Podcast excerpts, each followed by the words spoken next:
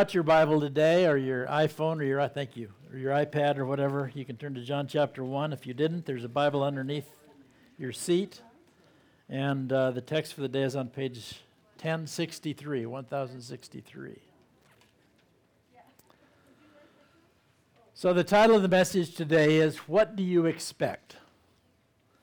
Now you've heard that with regard to a child, a teenager, particularly the parent asks them to do something, and and uh, the child ends up saying, "What do you expect?"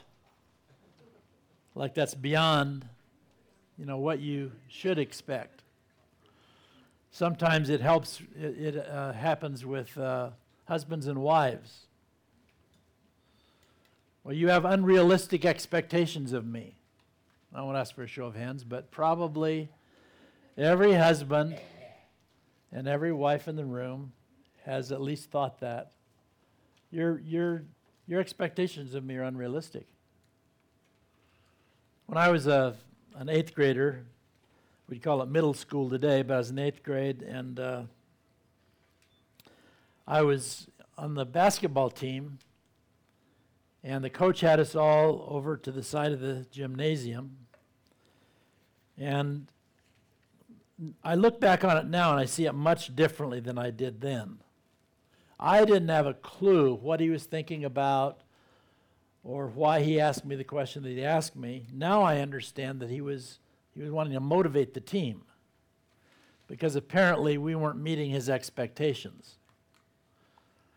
So I'm I'm innocent and the way he asked me the question, he said he's he, the gist of the question was, "Do you want to play today?" Well, of course I wanted to play or I wouldn't have been there. But the way he asked the question, I, I went like this. He said, hit the showers. Apparently I didn't meet his expectations.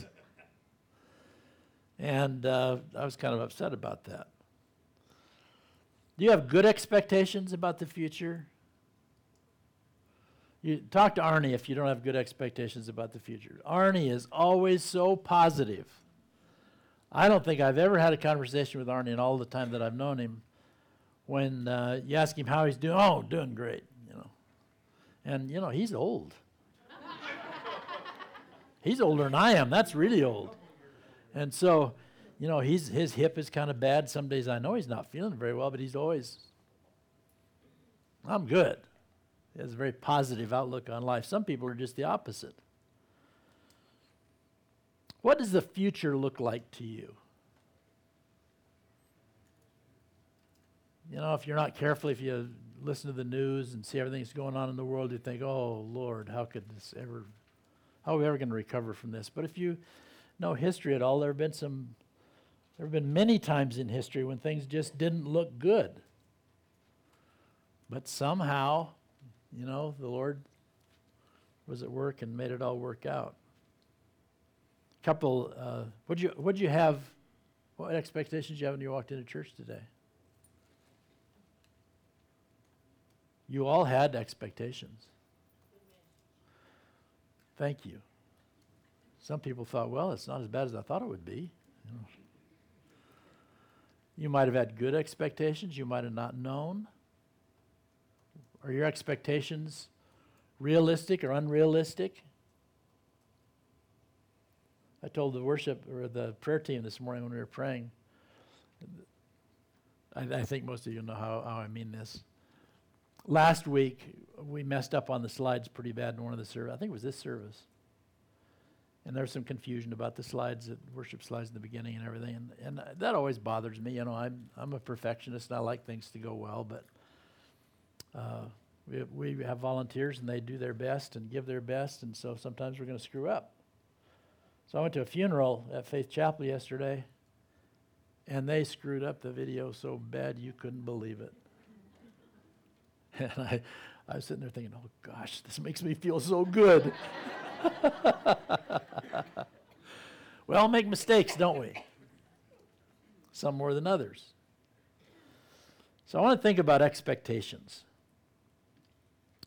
You might have come this morning. A couple talked to me a, a few weeks ago, and they said, we, we used to listen to you on the radio all the time, so we wanted to come and come and just visit the church. We found out where you are now, and and uh, she said something to me. I don't remember the exact words, but it was something like, "You don't look like you sound." now I don't know if that was a good thing or a bad thing. John chapter 1, beginning in verse 24, is a passage of Scripture about John the Baptist who was preparing the way for the Messiah, for Jesus. And people had expectations about that. Let's look together. John 1, beginning verse 24. Now, some Pharisees who had, who had been sent questioned him, Why then do you baptize if you are not the Christ, nor Elijah, nor the prophet. They're talking to John the Baptist. I baptized with water, John replied, but among you stands one you do not know. He is the one who comes after me, the thongs of whose sandals I am not worthy to untie. So he's planting some seeds there. There's somebody coming after me, and you had expectations about him. This all happened at Bethany on the other side of the Jordan, where John was baptizing. The next day, John saw Jesus coming toward him and said, Look, the Lamb of God who takes away the sin of the world. Now, they would have understood that to mean the Messiah. Because we know in Isaiah 53, you read through that passage of Scripture as a Christian, you know it's talking about Jesus. Somebody describes it perfectly. But it wasn't what they expected. This is the one I meant when I said, A man who comes after me has surpassed me because he was before me. I myself did not know him, but the reason I came baptizing with water was that he might be revealed to Israel. In other words, I'm talking about your expectations. Then John gave his testimony I saw the Spirit come down from heaven as a dove and remained on him. I would not have known him except that the one who sent me to baptize with water, told me, The man on whom you see the Spirit come down and remain is he who will baptize with the Holy Spirit. I have seen and testify that this is the Son of God. And as we've talked about before, in the Jewish mindset, when you said Son of God, that meant he was God.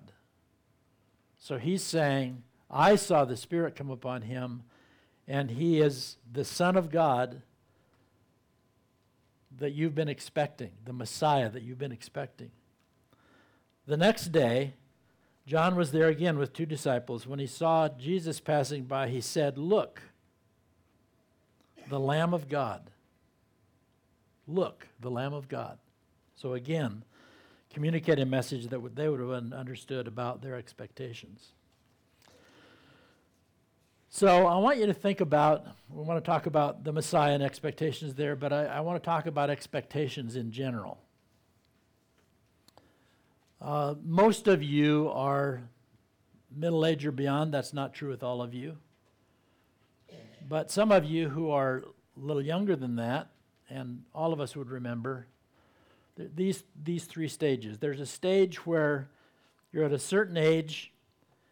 In fact, a couple of decades, maybe three decades, and you have hopes, dreams, plans, expectations. You're looking forward to something.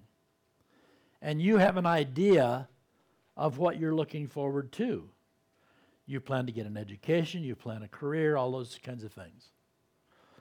Then the second stage is the flurry of life.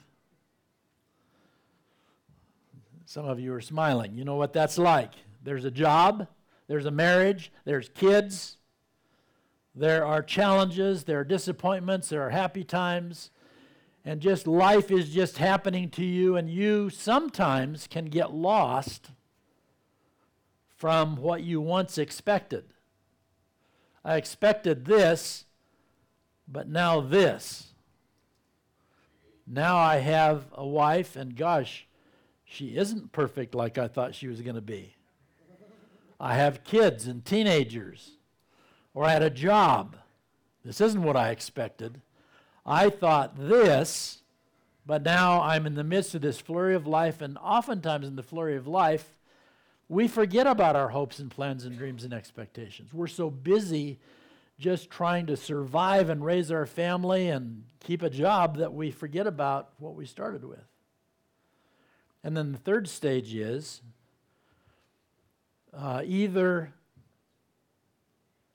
this isn't what I expected, I'm disappointed.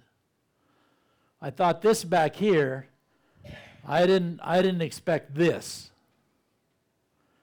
And you know they've done studies on on uh, midlife crisis, for example, and that's one of the reasons that men go through midlife crisis is because they had all these expectations and they weren't attained. Or you may be one of the fortunate ones that things happen beyond your expectations.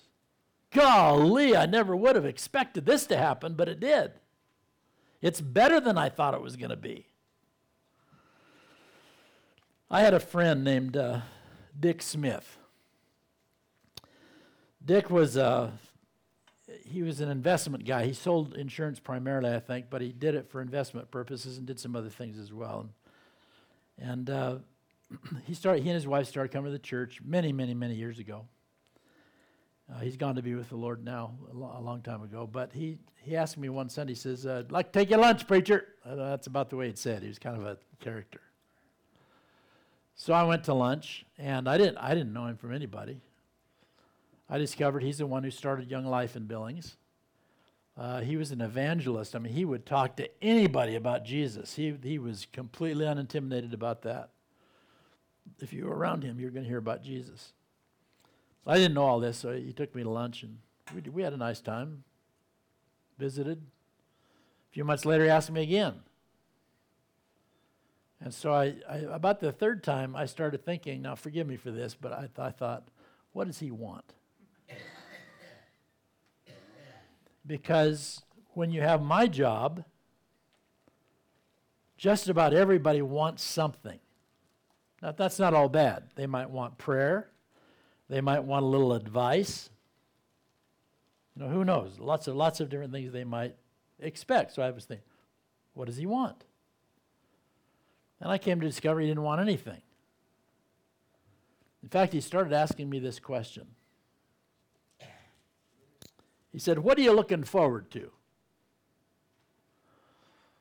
And I was, I was so busy in the flurry of life, I wasn't looking forward to anything except how am I going to survive?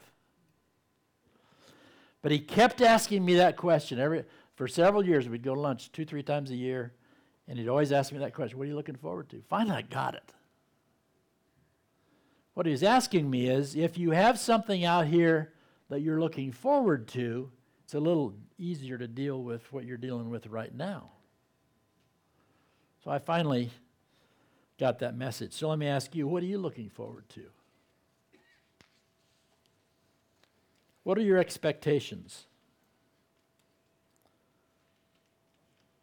Ginger and I were talking a few days ago about us because we know us better than you know us. And we were just together thanking the Lord for our lives. You took a couple of young people that didn't have a clue about anything, didn't even know you, we came to know you, and gosh, Lord, we've been so blessed in our lives. And it's it's more amazing to us than anybody because we know us. We know our strengths and our weaknesses and our pasts and all that. So think about expectations. Beyond, didn't meet up to. Certainly, when John came, introducing the Messiah. As you remember, the words in the scripture say, a voice of one crying in the wilderness and so forth. He's preparing the way for the Lord. People that he was talking to had an expectation of what the Messiah would be like. And it wasn't at all what happened. And that's partly what I want you to get today. We may expect some things but it's probably not going to turn out like we thought. It might be better, it might be worse, but it's probably not going to turn out like we thought it would. One day, John said, There he is. And he pointed to Jesus. There he is. Now, they, they'd been waiting for hundreds of years for the Messiah. As far as we know, God was, was silent. Apparently, was silent. We don't have anything between the New and the Old Testament that's recorded and that, that they put in the scriptures, and God was pretty silent in that period of time. And now, this grizzly looking guy wearing a camel hair vest and eats locusts. Some people have tried to explain the eating locusts part away. If you want to if you want to know the accuracy of that, just think about special forces training. Pilots that get shot they're you know they're preparing to get shot down, you know what they do? They make them eat bugs to get know the right bugs to eat. So he's probably eating locusts. He's out in the desert. There's not a blade of grass any place. I've been in the Judean wilderness and it's it is more barren than you can imagine. And so John is in an unusual place. You would have expected the one preparing the Messiah to be in Jerusalem. You would have expected him to be one of the well educated religious leaders. But here's this quirky guy out in the middle of no place saying, There he is. And who he was is not what they expected. Expectancy. So the first question is, what are you looking for? The second question is, have you found it? Have you found it? I think about expectations. First thing I was when I was preparing this message, first thing I thought about expectations was I don't know how you think about the year, but I think about the year in terms of a cycle. And we all think different, our minds are different, but I think in, when I think about the year, I, th- I picture this circle in my mind like this this circle that's vertical. And January is down here, and December is over here, and June and July are up here. So we have expectations about the time of the year, don't we? So, so when it comes to be fall, you know, September and October is my favorite time of the year. It's uh, usually always really nice, and it's not too cold, it's not too warm. It's just nice, and then you come to November, and you know, oh, it could get a little iffy in November. And then you come to December, most of the time it's going to be cold in December. January, cold. And then February is cold, but there's usually one week or so in there where it's pretty nice. That's my expectation. So this year you come to November and there's a little winter, and December there's a little bit of winter. You come to January, gosh, it's a lot nicer than I thought it would be. And then came February. you all know what I mean. We had the average temperature was the second coldest it's ever been in February in Montana. So we have these expectations. I saw a video when the spring weather was starting to come in March, a little bit of spring broke out. I saw this video, uh, Facebook, I don't remember where it was. And it was a buffalo doing a happy dance. you know, a young buffalo calf. You know how a, hor- a colt will just kick its heels and run all over the place? A buffalo is not. You, you don't imagine a buffalo doing that, but this buffalo was doing the happy dance and kicking up his feet and rolling around having fun. I thought that's exactly the way I feel about this year. So we have expectations. So did they. Now let me read again a section there. The next day, John was there again with two of his disciples. So they were following John, and now he's going to point them to Jesus. You don't follow me anymore, follow him. When he saw Jesus passing by, he said, Look, the Lamb of God. When the two disciples of John heard him say this, they followed Jesus. Turning around, Jesus saw them following and asked, What do you want? It's a pretty good question. They said, Rabbi, which means teacher, where are you staying? Come, he replied, and you will see. So they went and saw where he was staying and spent the next spent that day with him. It was about four o'clock in the afternoon. Now the significance of that is that John remembers this so clearly. He remembered what time of day it was when he went and spent time with Jesus. That's pretty amazing, isn't it? Later, of course, he wrote it down in the gospel that he wrote. Andrew, Simon Peter's brother, was one of the two who heard what John had said and who had followed Jesus. Notice these words. The first thing Andrew did was to find, I've got that word circle in my notes, was to find his brother Simon and tell him. So he found Jesus, and the first thing he did was go and find his brother Simon and tell him, We have found the Messiah, that is the Christ. And he brought him to Jesus. So he found his brother, he told him about Jesus, and then he brought him to Jesus. Jesus looked at him and said, You are Simon, son of John. You will be called Cephas, which, when translated, is Peter. The significance of that little phrase is when Simon met Jesus, Jesus said to him, I know who you are. This is who you've been before you came to know me, but you will be this. Jesus had expectations about Simon. He ch- changed his name to communicate that message. The Pharisees didn't receive Jesus so well. In fact, most people didn't receive Jesus so well as the disciples did. Notice this next passage, John chapter 1, beginning in verse 10. He, speaking of Jesus, was in the world, and though the world was made through him, the world did not recognize him. They had expectations, but Jesus didn't meet their expectations. He came to that which was his own, but his own did not receive him. Yet who all who did receive him, to those who believed in his name, he gave the right to become the children of God. So let me ask you a question. I've thought about this several times. If you would have been alive during that period of time, would you have followed Jesus?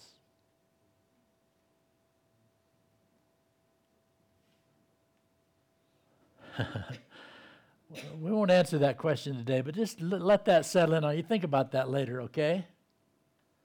Ginger and I talked about this one day, and I said, Golly, can you imagine?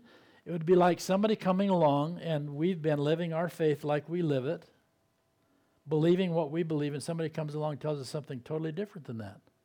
What? We'd call that person a heretic. That's what they called Jesus. Now, I'm not suggesting that you should open up to some person who comes along and tells you different than Christianity, but what I'm saying is we can't really indict those people for not recognizing Jesus. He was totally different than what they expected. Expectations are huge. Today, people are searching for answers. I have expectations.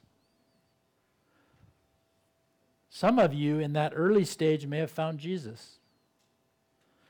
I'm in the flurry of life. I'm busy with family and work and making money and trying to keep my head above water. Some people find Jesus in that period of time. And then there's some people who get to a stage where my expectations weren't fulfilled. Some people receive Jesus in that period of time. Expectations are an amazing thing to me. For me, when I was uh, growing up, I was brought up in a in a Christian home. We went to church every Sunday and every Sunday night and every Wednesday night. And when I was in high school, Jesus was not on my radar. I knew about him, but he was not on my radar in terms of, yeah, I'm going to give my life to Jesus, follow him all my life. That wasn't on my radar. Though I'd been taught all the right things. Early 20s, not on my radar. I was in the flurry of life by then, trying to figure out what I wanted to do with the rest of my life. Well, I'll be a state policeman. And then I was accepted, and by the time the school came around, no, I don't want to be a policeman anymore. I want to go to college. So I went to college. When I first started going to college, Jesus wasn't on my radar. You're identifying, aren't you? At different points in your life, you didn't have a clue. Maybe you knew about Jesus, but he wasn't really on your radar. Least you'd be the exception if he was. I basically ignored him, and then one day he showed up. I'll talk about that more in a few minutes.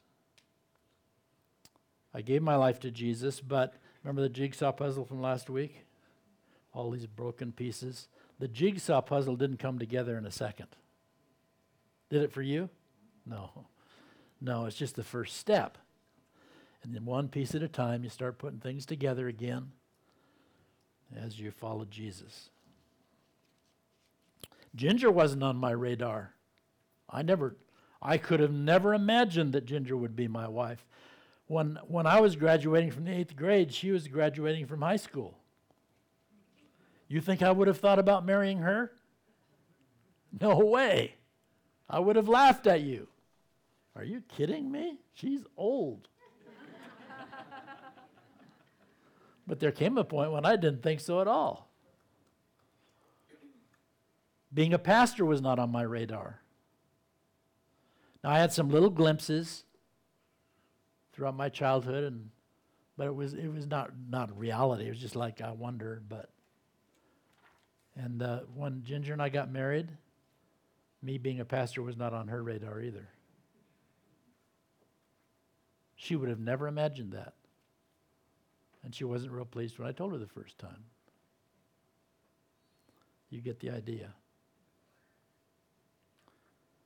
Sometimes we get surprised. In fact, on your outline, there's a statement that says your expectations will probably be fulfilled by what you didn't expect. I didn't expect that I would move to Montana, take over a little church, and that church would grow into a big church. If you would have suggested that to me when I was in my 20s, I'd have laughed at you. I had no way of that being on my radar.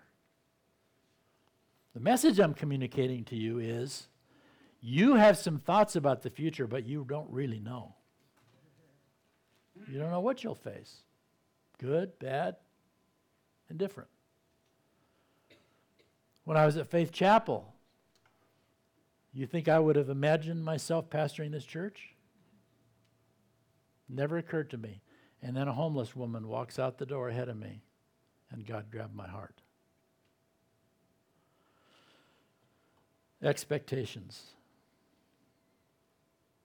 You have undoubtedly been surprised by some things in your life. You look back, you've probably been, as I've been talking, you've probably re- been reviewing your life. Yeah, I didn't expect that, I didn't expect that. And, and the reason I'm talking about this is what about the people in your life? I'm not talking about the people in this room, I'm talking about neighbors, people that you work with, friendships, what are your expectations about those people? Here's how I thought about that for a long, long time. For example, when I was in high school, if you would have asked me, yeah, that guy is going to come to faith in Christ someday, I'd have laughed at you. What are your expectations about the people around you? You may think, you may have written them off you may have made some evaluations about them that said there's no way that that person could ever come to know Jesus. Uh oh.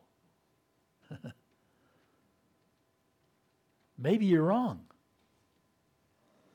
Maybe God put you with that person so that you could be a positive influence of what God is like and what Jesus is like. They have these expectations about religion that are probably all wrong. Maybe Jesus put you in their life as someone to show them, no, this is what Jesus is really. You're not crazy to be a Christian. Allie was standing in the door a minute ago. If you would have asked Allie 10 years ago, are you going to be a Christian? I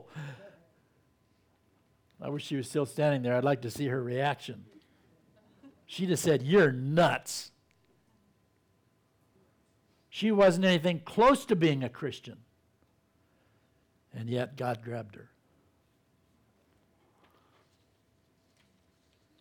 Notice on your outline the blank that says find. What I'm asking you to do today is, and this is not just for Easter, it's for life, but it's for Easter too. Find. Who are the people around you that are not followers of Christ? You wish they were, or maybe you've written them off. But I'm asking you to pray about okay, Lord, who would you put on my heart in this season of my life that I can start praying for? Last week, I, I talked to you about who's on your list, and we're going to come to that in a few minutes. Who's on your list and filling in the blank with three names? I'm asking you to pray about that. say, well, they would never be a Christian. Somebody probably thought you wouldn't be either. The second blank is tell. Now, let me tell you, first of all, what I'm not saying when I say tell. I'm not saying that you should find somebody that you think needs Christ and that you strike up an acquaintance with them this week and start telling them about Jesus. That's not what I'm saying.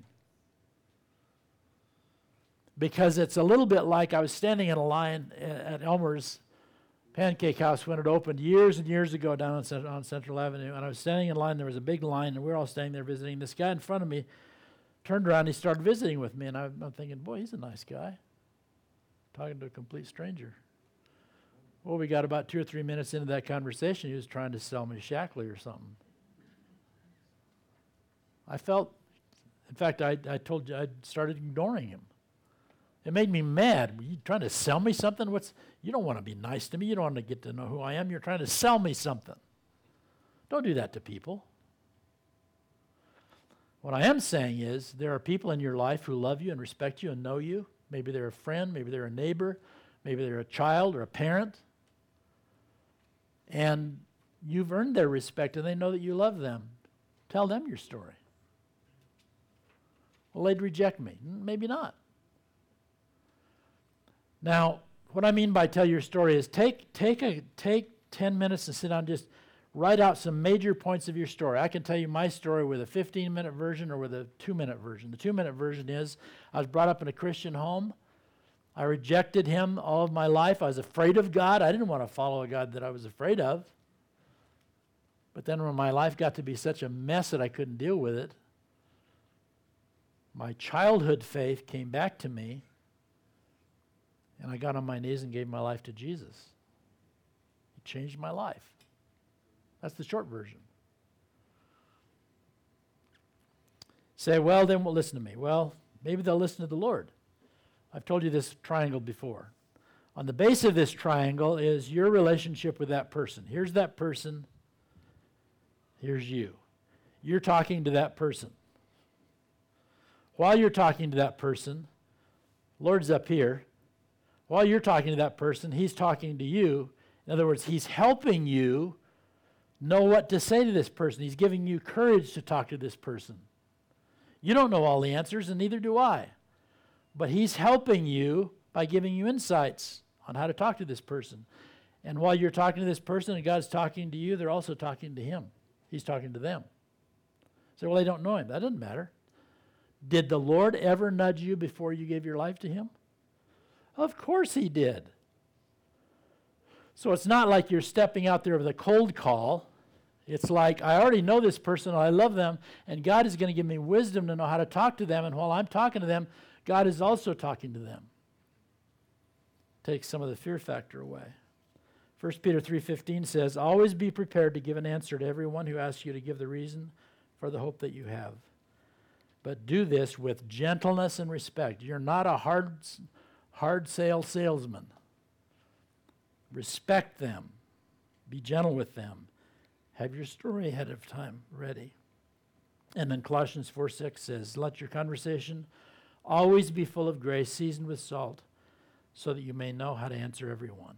say, Well, I don't have all the answers. No, you don't. But God will show you how to talk to that person because you know them, and you could talk to them better than somebody like me could because you know them. They respect you. Find, tell, bring. He found his brother, he told him about Jesus, and then he brought him to Jesus. The way I would say it is find a person. If you can't do any better than this, do this. Find a person, invite them to church, and then bring them with you. And we have some invite cards that we're passing out again this morning if you didn't get some last week to help you do that. And again, this isn't just for Easter. it's for your life. We wouldn't be inward focused on, I mean, you'd look at the greeting time and you think, gosh, we love each other. Yeah, we do, and I'm sure glad, but that's not the end. We take what we have and we bring that to other people like someone brought it to us. Lord, uh, today, I trust you to be bringing people to our minds that we know, that we love, that we care about, and we want them to follow Jesus. And Lord, we just want to confess to you, sometimes we feel totally helpless talking to them. We've tried before, or we don't know how to approach them. But Lord, would you create opportunities as we pray and help us to get the right people on the list and then to follow through. We know you'll do your part. Lord, help us to do our part. I want to just ask while our heads are bowed and our eyes are closed.